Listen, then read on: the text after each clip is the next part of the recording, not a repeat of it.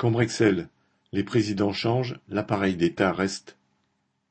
Lundi dix-sept juillet, la première ministre Elisabeth Borne a annoncé la nomination de son nouveau directeur de cabinet, Jean-Denis Combrexel.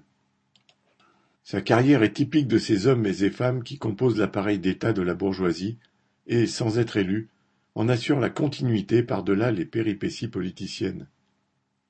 Après être passé au Conseil d'État, la plus haute juridiction administrative, il a rejoint à partir de 1999 les ministères où les responsables dits administratifs dirigent bien souvent plus, voire à la place des ministres, la politique générale de l'État dans leur domaine d'affectation. À partir de 2001, il exerça ses talents entre guillemets au sein du ministère du Travail. Sarkozy l'avait sélectionné en connaissance de cause, car c'est lui qui avait inspiré le CPE, promulgué par Chirac, puis annulé suite aux manifestations massives qu'il avait provoquées.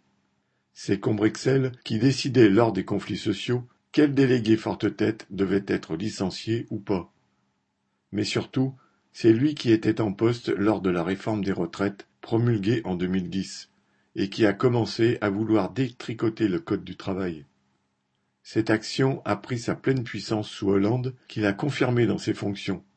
Combrexel a pu ainsi se faire maître d'œuvre des lois El Khomri qui ont réduit les droits des travailleurs de contester la politique des patrons.